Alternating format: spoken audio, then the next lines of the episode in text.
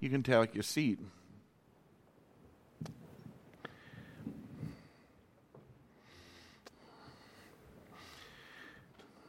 I had an unusual morning today because um, I actually felt like I got ahead. You know, I um, actually had some space this morning where the sermon slides were all in. The heat was turned on. You're welcome. Uh, everything was going okay, and there was this moment, and I thought about what I asked of you, which is what are the songs on your playlist? And so I picked a song that has been on my playlist now for probably 15 years. And it was really interesting to listen to that song because all of a sudden I felt the emotion of all the different experiences that went along with that song. I, remembered riding the bus to my first job after I got laid off from the church in Florida. Um, I had a bus pass, and I would pick up the bus at the corner and I would ride it to the most horrible job I've ever had in my life. I was a telemarketer for 10 days. And then they fired me. And I was thankful. But I was heartbroken. And I can remember that for some reason God had me have the car that day. And I can remember weeping in the car, and that same song came on. And God met me in that moment. And I called up a really good friend, and I was all mad and grumpy, and you know how it is. And he said, This is the best thing that's ever happened to you. And I'm like, What do you mean? because I watched you grow past what they needed you to be at that church, and you shouldn't be there anymore. Aren't you glad you're not? Not today. You know. But every one of us has songs like that, don't we? There are certain songs that when you hear them on the radio or they come up on your, your phone or you maybe, you know, I'm, I'm old enough now that some of my songs are on the elevator you know, have you had that experience? You know, you know what I'm talking about, don't you, Tom? When You get on the elevator, you're like, what? This is supposed to be music on the elevator. But all of a sudden, all the experiences that go along with that music wash over you. I'm sure it's that way for people that author music, don't you think? People that author music have that experience where they write a song about a personal experience, but then they end up in situations where other people can hear that song. And I'm sure that as everybody else is creating their uh, emotive experiences around their music, they go back to those same experiences they had themselves. I, I imagine that's especially true of worship leaders. People that lead us in worship that write music I think, probably have that experience. And occasionally, maybe they might even be in a situation where they're listening to somebody else perform their worship music, and in the middle of it, they're going, Wait a minute. That's not what I was thinking of when I came up with this song. I, I, I think that that was probably true of David. David, if you don't remember it, one of the many things that David was is that David was a musician.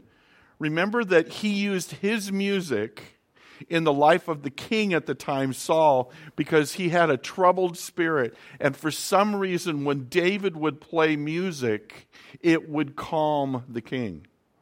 And so, David, as a young man, as a shepherd, and we started talking about this in youth group, would, would spend hours alone and during that time, one of the things he did is pen music. And what I want to do for a couple weeks, I, I, plan on us moving into the book of Ezra real soon, but, but for a couple weeks, I just think that we need to come back to the basics of some things. I think COVID's gotten long. You know, I, I went to a wedding yesterday and I resented the fact that I had to wear a mask at a wedding. And then I resented the fact that many people felt really comfortable and weren't wearing masks at the wedding. because I'm like, I don't know where you've been. Don't get too close to me. I'm scared. You know, you know, all of these things that I have never thought about. I've never been concerned about where any of you have been because you might be contagious before in my life. But now I think about silly things like that. But I think that David went through this, and so we're going to, over the next couple weeks, take a look at some of his playlists. You know, when Saul asked him to play music, when they asked him to play music for Saul, what was on his playlist? You know? You know, was he doing cover tunes? Was he doing his own music? When, when he came to harder points in his life, which he did on a pretty regular basis. Some of them he caused himself, others of them were brought on him because of jealousy that other people had for him. What was on his playlist that day? And so I, I want to take a look at that. And the one that we're going to take a look at today is an interesting one because this song has been covered by some very popular musicians.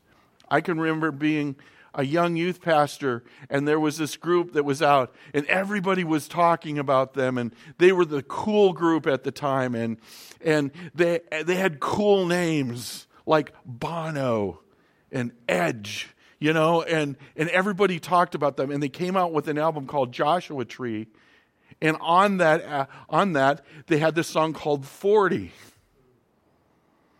And I can remember hearing it for the first time and going, that sounds really familiar. Well, where is that song from? And I came to realize that that song was nothing more than Bono stealing lyrics from King David.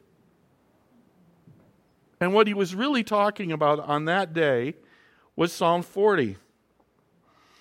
And I've been calling Psalm 40 the waiting song. You know, maybe you can hear Bono starting it. I waited patiently for the Lord. You know, maybe you can hear it. But but this is what this song is about. And this, for many of us, is a song of our lives. Or we're having those moments where we're waiting on the Lord. Have you ever noticed that He is unconcerned about our timeline? Have you noticed that about God? That he, he doesn't understand the urgency of our requests sometimes. It's kind of like when you go into a room or you go into a place. Have you ever been into a, a place of business and it's obvious that they're busy with something other than you? And you're standing there going, you know? Uh, that's what this psalm feels like. And this is David's psalm, and it really has three parts, okay? The first part is history. Okay? The first couple verses we're going to read, they're all about history. They're about an experience that he had had with the Lord. Then the second part is about what changed about him because of that. And then the third part is his present experience. And so I think we're going to learn something as we take at the look, look at the look at the life of David. In verse 40, chapter 40 of Psalm, verse 1, it says this I waited patiently for the Lord. I'm not sure what his experience was at that time. It's interesting. One commentary said this it says, whatever that experience was, was more significant than the, the present experience he was having. But there was a time in his life where he waited on the Lord. And every one of us has those experiences in life where we have to wait on the Lord, where we're in the line and it's like God is moving the people in the other line faster than us. You know, it's like we're at the grocery store of God. Have you ever done that where you, you strategically plan which line you're going to be in? You know, you're looking at the number of items they have and you're like, I think I picked the right line. And then what happens? The person in front of you is looking for their checkbook and they have a coupon somewhere that is miraculously supposed to make everything better, and you just want to give them 50 cents so they'll move on. David waited, patiently waited for the Lord, and this is what he said. And I love these pictures of what he said. This is what he says I waited patiently for the Lord, and he inclined and he heard my cry. I was waiting for the Lord. And he's being honest and he's saying, when I was waiting for the Lord, I wasn't waiting unemotional. I was waiting an emotional wreck. And God heard and turned. He, God inclined him to him and he heard his cry. That's how I met Nancy. I met Nancy because instead of being an invisible person that happened to be at the desk where I picked up other girls, one day I was waiting and I saw her crying. And all of a sudden, I honed in on this person and I said, What's going on? And that began our relationship because she was having an emotive experience that day. God responded first to things it said as he inclined to me and he heard my cry. And I love this. In Psalm 117, it talks about God inclining his ear to hear the prayers of his people. And I have this picture of God as bending down on my level to hear what's going on with me. It goes on and says more about it. It says this He drew me up from the pit of destruction and out of the miry bog, and He set my feet upon a rock and making my steps secure. It's like He did more than just hear me. He grabbed me and He pulled me out of the muck and, muck and mire of my life and the junk that was going on, and He gave me something solid to stand on when I was in a slippery place.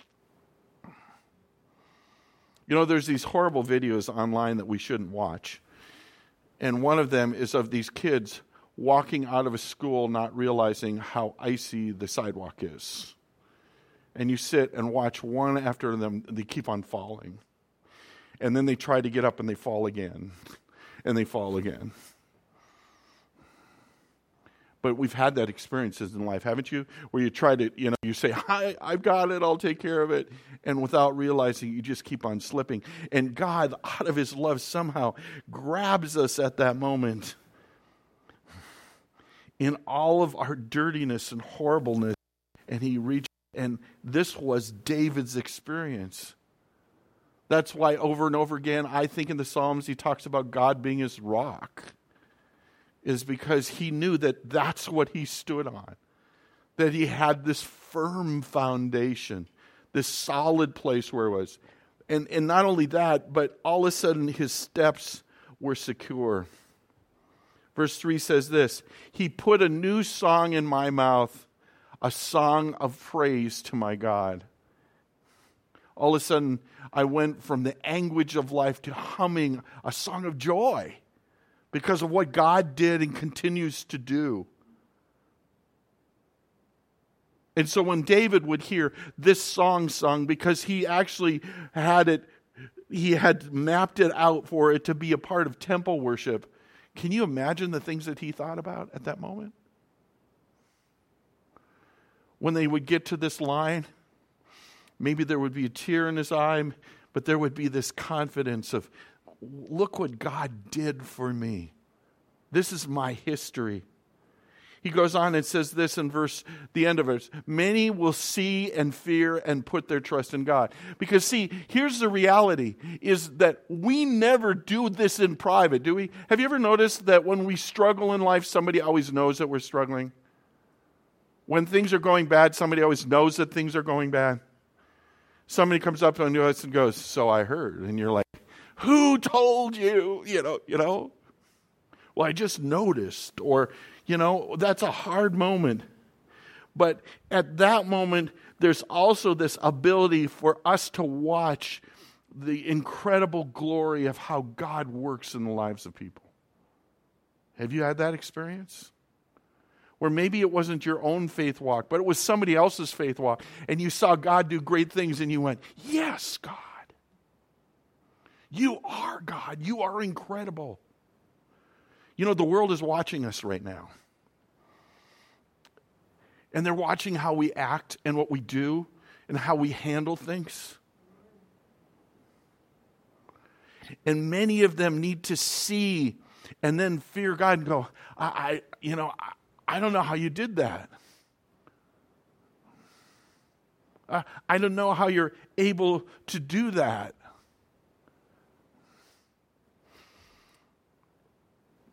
It said, it says this, and if you haven't underlined this in your Bible, you need to. This is the blessing of the waiters.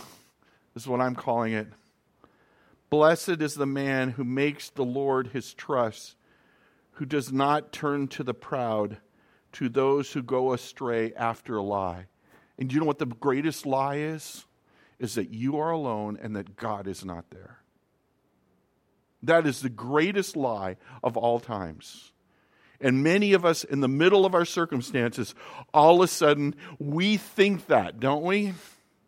We think that we are alone, that there is no one else there, that there's no one to help us, and that we have been abandoned. I, I, talk to people all the time, and, and, and some of the people will tell me that their faith story is that I trusted God for a while, and then He failed me because He didn't do what I wanted, and then I turned my back on Him. That's not exactly how they say it, but that's probably the truth of what's going on, right? But God is calling us. And this is this should be the blessing. I'm not sure that you want me to end the service with this, but blessed is the man who makes the Lord his trust, who does not turn to the proud, to those who go astray for a lie. And Satan is the greatest liar of all times. And he is constantly whispering some kind of junk in our ear, isn't he?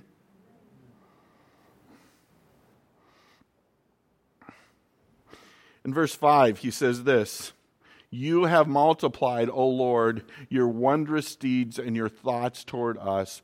None can compare with you. You know? How many of you only have one thing on your list of God's faithfulness? Two? No, he continues day after day. So when we sing a song like, Great is thy faithfulness, it touches us deeply. Why? Because we know that for generations, God is faithful. None can compare with you. He goes on and talks about that. I will proclaim and tell of them, yet they are more than can be told. You know? Grandpas and grandmas you need to sit down with your grandchildren and tell them the stories of God's faithfulness.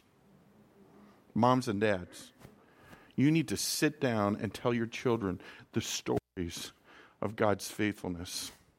Brothers and sisters, we need to gather in our core groups around a coffee cup, over the phone, in texts, and we need to proclaim daily to one another the faithfulness of our God. That is one of the great tasks, I think, of the body of Christ. And it's not so much to go, oh, yeah, you know, to poo hoo other people's experience. No, it's to enlarge in God because some people are serving a very small God and they don't realize how great He is and how innumerable His acts of faithfulness are. You see, waiting did something for him. Waiting shifted David's relationship with the Lord. If God would have just always done everything automatically, he would have been a vending machine. Okay? But there's something important that happens to us when we don't get it all right away, isn't it? Waiting does something that maybe we need. So, David, in the next couple verses, talks about the things that shifted in his relationship with the Lord. The first thing that shifted is that God opened his eyes. It says, Sacrifice and offering you have not desired, but you have given me an open ear. It's more than just the ritual. And you remember, David would have been a part of the time where the rituals were great. They had rebuilt the temple, they, they were in the process of building the temple. There were great sacrifices. They were following the rules, but it wasn't so much following the rules and the routine that was important. It was in the middle of that that all of a sudden he realized because God has been faithful, he could listen to God and his ears were open to God. Some people who do not trust God find it really hard to do what he says. They're, they're constantly, they hear this voice in their head and they're going, well, that's not such a good idea. I, I think we need a plan B, God. I'm not sure I like plan A. But the first thing that shifted in him is it became more than just doing the right acts, showing up at the right time, following the right rituals. He realized that God wanted to have a personal relationship with him because God had personally taken care of him. And so, one of the things that became true of that moment is, is that his ears were open. What are the scariest moments for each one of us in our Christian experience should be when we are really struggling to figure out what God's will is. Because the problem might be that we can't hear because our ears aren't open. Uh, I have spent a lot of time around machines, and I went to too many rock concerts with teenagers when I was younger, and so I have lost a part of my hearing. Okay? And so Nancy will tell you that there are moments where she's not very sure that my ears are open. But there are those moments that I really want to hear what she has to say, so I take off the headphones or the hearing protection. I turn off the radio in the background so I can see better. You know what I'm talking about? David had that experience with God where all of a sudden because of God's track record, he really wanted to hear what God had to say. It was of value to him. So the first shift was that God opened his eyes. We read on and it says, Burnt offerings and sin offerings you have not required. Then I said, Behold, I have come. In the scroll of the book is in the scroll of the book it is written of me. You know, when David penned those verses, he was talking about the reality that he believed that God's word was written for him. That this was not just for some people, this is for him. And I'll show you how much of the Bible David had. David had about this much. David had the books that some of you don't even like to read. That's all he had. But in that, he found out the most interesting thing. He stopped asking the question, God, what do you want? And started asking the question, God, who are you? And the God that he met here was a very personal God. We have got to have the attitude about God's word that it wasn't written for somebody else. You know, as a pastor, this is hard because I can get up in the morning and I can ask this question every day what do they need to hear? Instead of asking the more important question is, what do I need to hear? What do I need to see? What are you trying to tell me? The second thing that happened to him is that desire shifted in him. I desire to do your will, O God. Your law is within my heart all of a sudden, not only were his ears open, but he had a desire to do what God wanted. This is always an interesting shift for a parent. We go through these moments where, where our kids listen okay to us, you know, two or three days out of the year. And then there are these other days where we're not very smart, right? But then all of a sudden, there are these moments where all of a sudden it seems like we became brilliant. And those are scary moments. Do you know why? Because we wonder what they really want. Because in our mind, we can't believe that they just want to do the right thing and they just want to know what we think. We think that there's, they want car keys or there's something going on. But there are also these moments where they sincerely come to us and say, hey, I need some help here. Can you help me? Uh, you, you, you've lived longer than I have. I've decided that instead of making all my own mistakes, I would rather learn from yours. I think that there is something very special. And I was reading in Tozer this morning in my own quiet time, and he says that one of his greatest concerns, and this was the church of the 60s, and I don't think it's changed at all, is there isn't a deep craving to desire God and to do what He says. And yet, God is calling us to that kind of a thirstiness that we long to please Him.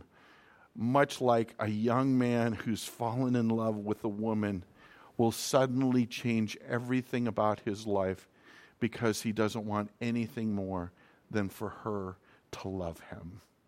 And you've watched it, haven't you? You know? The young woman we call Tree got married yesterday. And it was a lot of fun to go to the wedding because I watched a young lady who had struggled with cancer and had to be her own person so desperately, all of a sudden looking lovingly into the eyes of some young, some young man that doesn't really know much. And is desiring to have the best relationship that you can with him. God, David, because of how he had waited and God had taken care of him, he had a deep desire to know and obey God. But it was more than that. It says, I have told the glad news of deliverance in the great congregation. Behold, I have not restrained my lips, as you know, Lord. You see, something else happened. First of all, God opened his ears, and which is important because we have two of those, okay? And then he opened his heart and gave him this desire. And now he's going to tell other people what's in his heart. It's not a secret. He wants people to know. The, the body needs us to do this, and the world needs us to do this. We need to open our mind and say, Yeah, I know it's hard, but this is what God does when it's hard. Yeah, I, I know you can't imagine it, but this is this is the miracle that only God can work. This is how God is faithful. He goes on and talks more about that. I've not hidden your deliverance within my heart. I've spoken your faithfulness and of your salvation. I've not concealed your steadfast love, which is a fancy word called hesed, which is God's loyal love for us, or your faithfulness from the great congregation.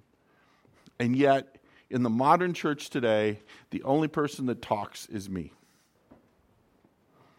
And we got to change that. That's why small groups are important. That's why those phone calls you make to one another are important. That's why sharing something over the campfire is important because everybody needs to know that God is faithful because there is this awkward sense in the body of Christ that it's the I'm the only one syndrome. I'm the only one going through this. I'm the only one that has this experience. I'm the only one. And we're constantly looking for the wounded healer. You know, you can't really help me because you don't understand my experience. And it's, you know, and we play this game. And yet, if we just naturally talk about how great God is, it helps other people know how great God is. I don't particularly care about the New York Yankees. I'm sorry. But when Bob and Scott talk about him, or, or Ray talks about it a little bit, I know that they love it, so I want to love it because they do, because they're important to me. I will never climb the 46 peaks in any number of weeks. but I know somebody that loves them. And because he loves them, I've learned to have greater love for them. And when I'm driving down the road, I'm like, oh, that's where a haystack is. Oh, oh, that's why they call that the rooster crow. Why? Because in relationships, all of a sudden, we find things that we never knew we'd be excited about. I'm excited about canoes right now because one of my friends is building one. That's how life is. And so, because God was faithful, three things opened up for David his ears, his heart, and his mouth. But here's the other thing about David that's interesting. You see, there was a shift in reality. As for you, O Lord, you will not restrain your mercy for me, and your steadfast love will ever preserve me. You know, we underlined that other verse. This is the next one you should underline. We have got to believe that this is true. But we are so willing to take out our pens and write exception clauses, except in this situation, or accept me because of this, right? God is calling us to have a shift in our reality. But here's this heart that's hard. We get to wait again, don't we? We don't just need his deliverance in the past. Uh, I've naively believed this. Have you ever gone through a really hard thing and thought, okay, now we get to coast? Have you ever thought that? You know, I've gone through this. I've graduate from waiting. I don't need to wait anymore because these things already happen. And then something else happens, and we go, What? I have to wait again? What are you doing? God, this is frustrating. But that was his experience. And so he says, this was his reality. He says, For evils have encompassed me beyond number. He goes on and talks about his present realities. My iniquities have overtaken me, and I cannot see. They are more than the hairs on my head, and my heart fails me. All of a sudden, the next time we wait, there's a couple things that are going to happen. Okay? Whenever you're waiting for something new or you're needing God to deliver you something new, the mountain looks bigger than it's ever been before, doesn't it?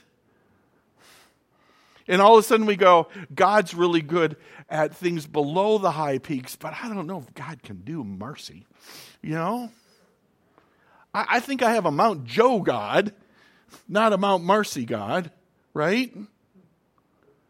Because all of a sudden, the new wall, the new obstacle, the new need is so great, we're thinking, oh, I don't know what God's going to think this time. Sometimes that's because of our life experience. Some of you have had the life experience where you've needed people to help you, and instead of helping you, you got the lecture. Have you ever had that happen before? Or you've gotten the look like, really? Or you've been demeaned. And so you can't imagine going to God because God can't be good because my earthly father wasn't good. God, God can't be good because my earthly supervisor isn't good. God can't be good, and this is a big deal. And that's how David felt at this moment. Not only was he aware that there was this barrier here, but all of a sudden he was aware of his own sinfulness. Because Satan will do that. Satan will come into our lives, and all of a sudden when we need deliverance, he'll say this God won't deliver you. I saw what you did yesterday. God won't deliver you. I see the things that you struggle with. God won't deliver you. I know your private thoughts. I've been watching them. God won't deliver you. You are too sinful for God to take care of. And all of a sudden, do you know what happens at that moment? You see this thing over here? All of a sudden, that becomes a question mark instead of a cross. And all of a sudden, at that moment, all of a sudden we think, well, God maybe took care of me in the past, but I don't know if he can take care of me now. I don't know if the cross covers this one because that's what Satan wants you to think. Ooh, you you you did the big one this time. This is definitely a felony instead of a misdemeanor. You are so in trouble. You know that verse that says that that talks about the sin that can be unpardoned? I think this was it. Have you ever had those discussions in your head? I have.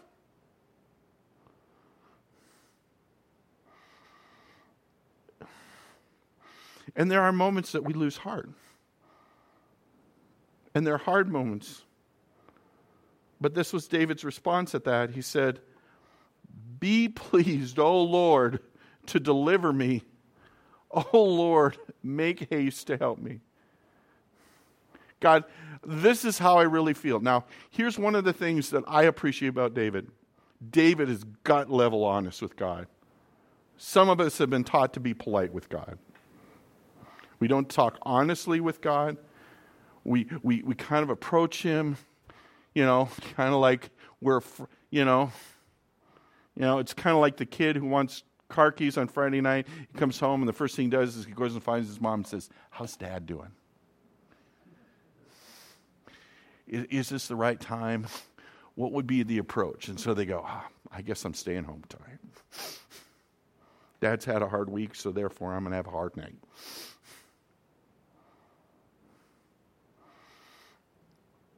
But see, David knew God's track record. So even though his heart was breaking, and even though the moment was hard, he had no problem being honest with God and saying, God, I need your help. And I need it now. Please come quickly to help me. He goes on and says this, because I think this is important. He said, Let those who put those be put to shame and disappointed altogether who seek to snatch my life away. He, he talks about the drama that he's going through. Because a lot of times we want to be delivered because we're dealing with people drama. Let's be honest. Okay? Something at work, something at school, something in the neighborhood, something inside the house, and we want to be delivered. And I, I think it's great that David had this honesty with God and saying, you know what, God, in the middle of this thing that I'm going through, I want the people that are the enemies of this moment, I want them to be put to shame. I, I want you to take care of that too. He goes on and talks more about that, and he says, Let those be turned back and brought to dishonor who desire to hurt me. Wow, he's being honest here. God, they're trying to bring me down, you bring them down. You know? God, they are making up stories about me, you shut them down. You take care of things. He goes on and further and he says this Let them be appalled because of their shame who are saying, aha, aha. And we live in an aha, aha world, don't we? Just watch the election cycle, right?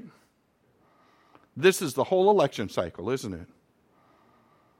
Mocking and making fun. And because we see it at the national scale, we expect it on the personal scale. And so you sit in the meeting or you sit in this, you're in the situation and you open your mouth a little bit and the, and the world goes, you know what I'm talking about? And they give you that, you are the stupidest person in the world look. And for some of us, it makes us freeze and shut down. And I think David was one of them. And yet he had this relationship with God and so he talked to him about those people, and he says, God, I've got enemies, and I don't know what to do with them, but you do. And here's a list of things that I'd like you to do. I'm not sure that God always followed the list, but that doesn't mean we can't share it with him, right? But may all who see you rejoice, but all who seek you rejoice and be glad in you. God, God I, I want to be in a position where instead of being afraid and instead of losing heart, I just want to praise you. I want to add this to the list of your that you have on the W list. I want to add it into the God wins list, please. Here's the problem we have at this moment. Is I usually explain to him what he needs to do to win. I'm nothing different than those of you who love to watch football that are like, if he just do a flea flicker right now, it would be just solve everything, you know? And so I, I want to dictate to God the play. You know, I have experienced God's faithfulness in ways that I can't even imagine, but I've been disappointed in it because I decided how He was supposed to do it, and He decided to do it differently. And it wasn't that God wasn't faithful, it's just that I created expectations of what God would do. I wrote the blank. I decided I was writing this instead of reading this. I'm the only one that has that problem, though, so none of you struggle at all, and I'm glad.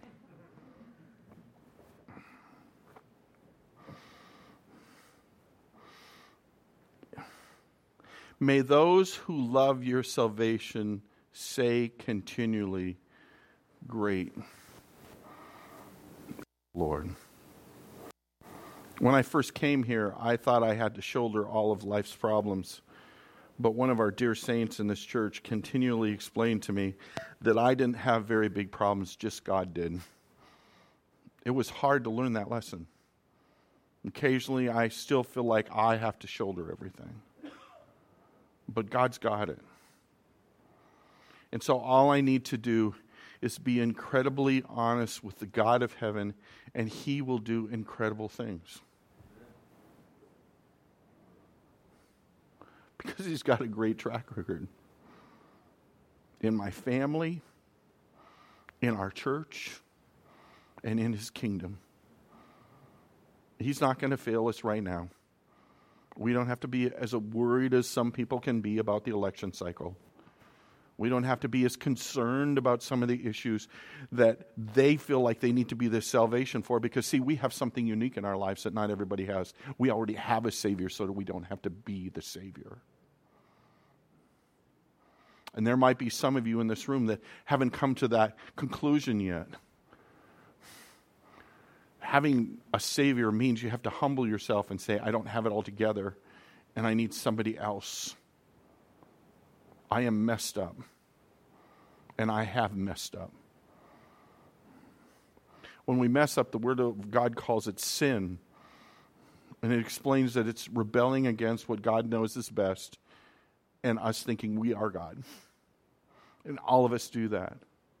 But that's why Jesus Christ died on the cross. Because, see, we need to be punished for all that rebellion.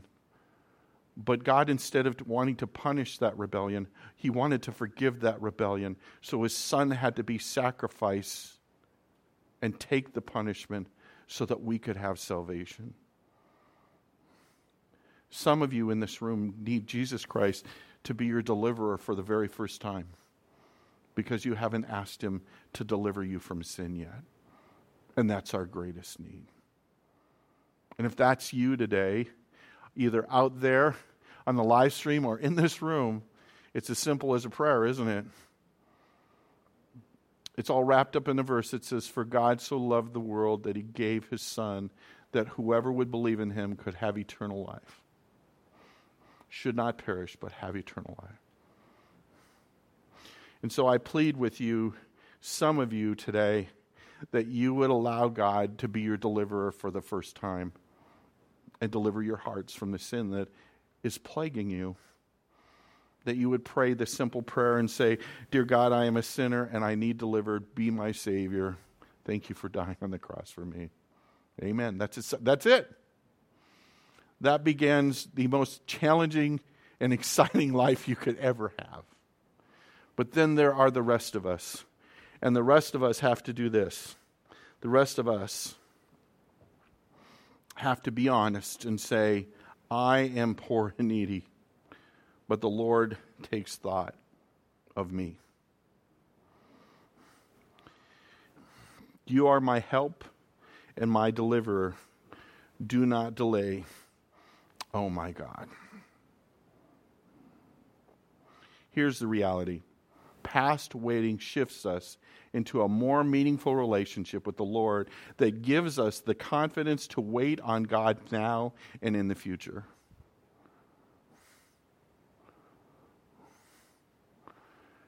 And so, how do you need God's deliverance today? Or maybe you're in a period of time where you've experienced some deliverance and you get a couple days off. More power to you. But God wants to deliver us God wants to meet us. God wants to be our salvation. Let's pray.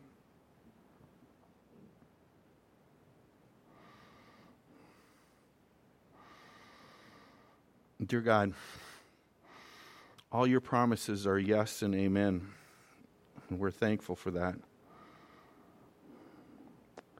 And God, we struggle waiting but help us to remember your track record at that time and help us to understand that you will always deliver us.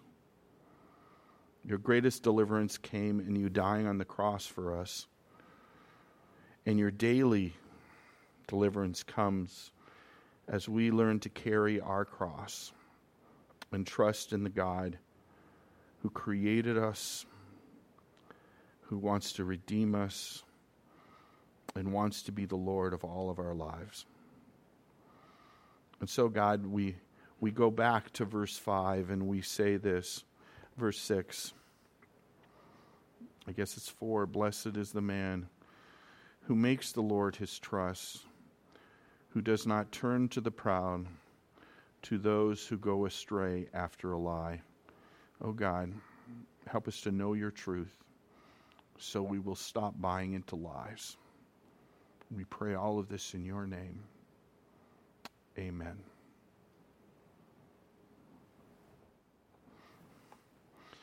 So, one of the things we need to do is we need to be praying for each other, and there's a couple things that we need to be praying for today.